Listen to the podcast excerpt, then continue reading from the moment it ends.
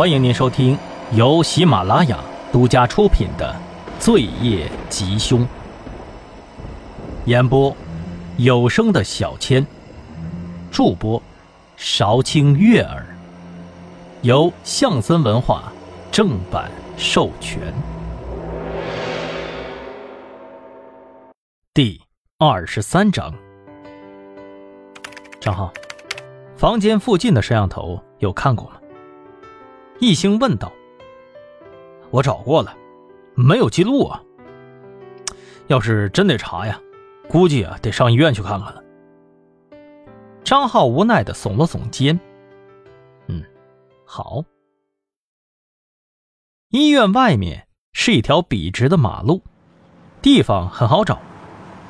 出示过警方特别顾问的证件以后，易兴说明了来意。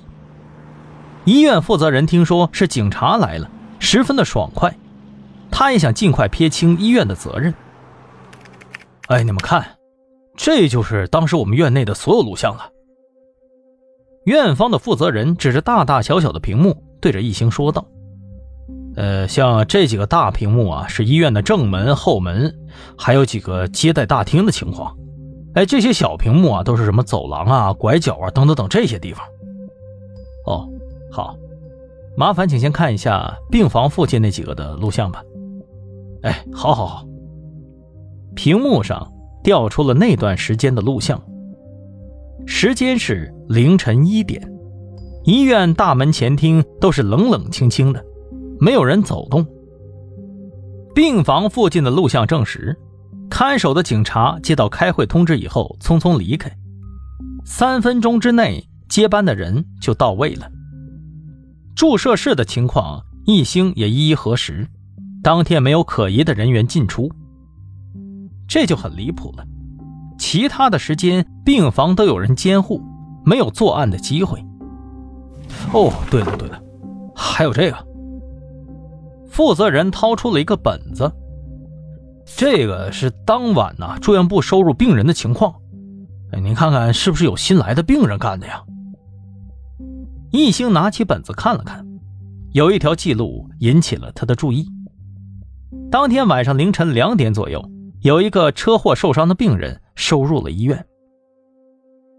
嗯，这个病人是自己来医院的吗？看样子应该是救护车接过来的吧。啊啊，这个呃，你等等啊。负责人翻腾了半天，又掏出了一个小本本来。这是我们救护车出院的记录，我看看啊，哎，那天晚上是啊，对对对对，是救护车送来的。易兴发现了疑点了，书面记录显示，救护车在一点零三分开出了车库，但是没有任何一个监控拍到了他。院方的负责人把当班的司机都叫过来了。哎，警察同志，你也别开玩笑啊！那天晚上，我们就是从医院正门开出去接的病人呢，没错啊。对呀，同志啊，我们那天晚上可没出去几次啊，记得特别的清楚。画面快进，一点二十分左右，救护车从外面开进了医院，抬下了伤员。我去，这邪了门了！哎，这这这怎么回事啊？医院的负责人把当晚的跟车护士长也叫来了。护士长声称，当天晚上他是从一楼护士站走出去上的车，但是同样录像里也没有显示。一兴查看了护士站的位置，距离一楼急救门很近，而且是正对着摄像头的。如果说一个人记错了，还是说得过去的。现在有一群人都说自己记错了吗？易兴把录像复制好，独自走出了医院。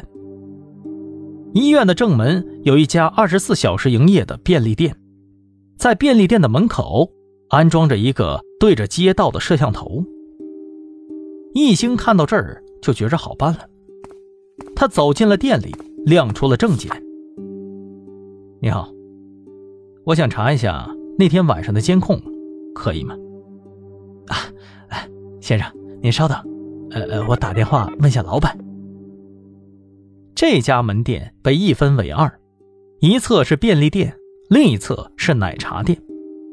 旁边奶茶店的老板娘听到了易星的话，探过头来，盈盈的笑着说道：“我叫苏云月。”“哦，呃，你好，我叫易星，是市刑侦局的。”“原来你就是郝局长的人。”“好说，小胡，你把东西交给人家看吧。你们店长来了，我跟他说就行。”“好吧，好吧，苏姐呀，到时候您可别让我挨骂呀。那警官同志。录像在这儿，您就自己看吧。好，谢谢。一星查看了当晚的录像，司机和护士们说的都没错。一点零三分左右，的确有一辆救护车匆匆驶出。怎么样，找到线索了吗？苏云月关切的问道。如果不行，我店里有那个时间的录像，我这就找出来给你看看。这个名叫苏云月的女人出人意料的善解人意，一心望着她的侧脸，恍惚间觉得她像一个人，像郝和平吗？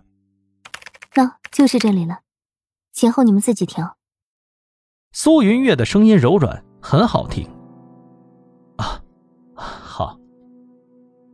一星反应过来，凑上前查看，结果和便利店拍到的差不多。那个时候，真的有一辆救护车开了出来。这么说的话，应该是医院的录像被人动了手脚，不是没有这种可能的。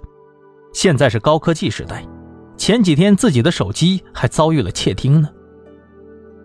一星道了谢，要把录像带回去给张浩仔细分析。先生，等一下！苏云月突然叫住了他，拎着东西追了出来。这些带回去，给你的同事们分着喝吧。还有这杯是纯的普洱茶，麻烦你给郝局长喝。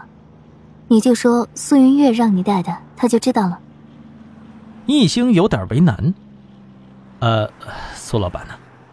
我们出来办公务，哎，也不能随便收别人家东西啊，这样确实不好。而且郝局长也没提前跟我说同意我代收，不是吗？您呢，也别为难我了啊。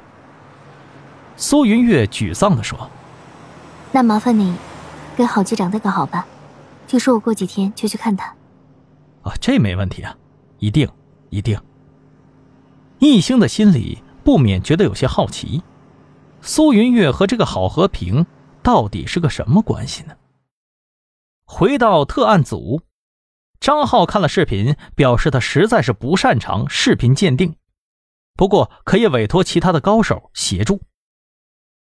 第二天早晨，易兴的家中，易兴还没睡醒，但是袁心已经起床帮忙准备早饭了。哥，你小声点，别吵到易老师。袁心刚说完这句话，就听到易兴的手机吵了起来。易兴抓了抓放飞自我的头发，神游了几秒，才意识到已经是早上了。他从床边抓起了手机，刚一按下接听键。就听见李明耀在大喊：“找到了，找到了！”这嗓门，一副恨不得顺着电话线蹦出来的架势。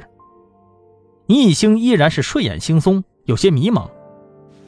哎，不是，李队长找着什么了？我们弄清楚了，杀害何思琪嫌疑犯的凶手玩的是啥把戏呢？就这破事儿卡了我们好几个月，还真有你的啊，一星，太厉害了！亲爱的听众朋友们，本集播讲完毕，感谢您的收听。如果喜欢，记得订阅和打赏一下哟。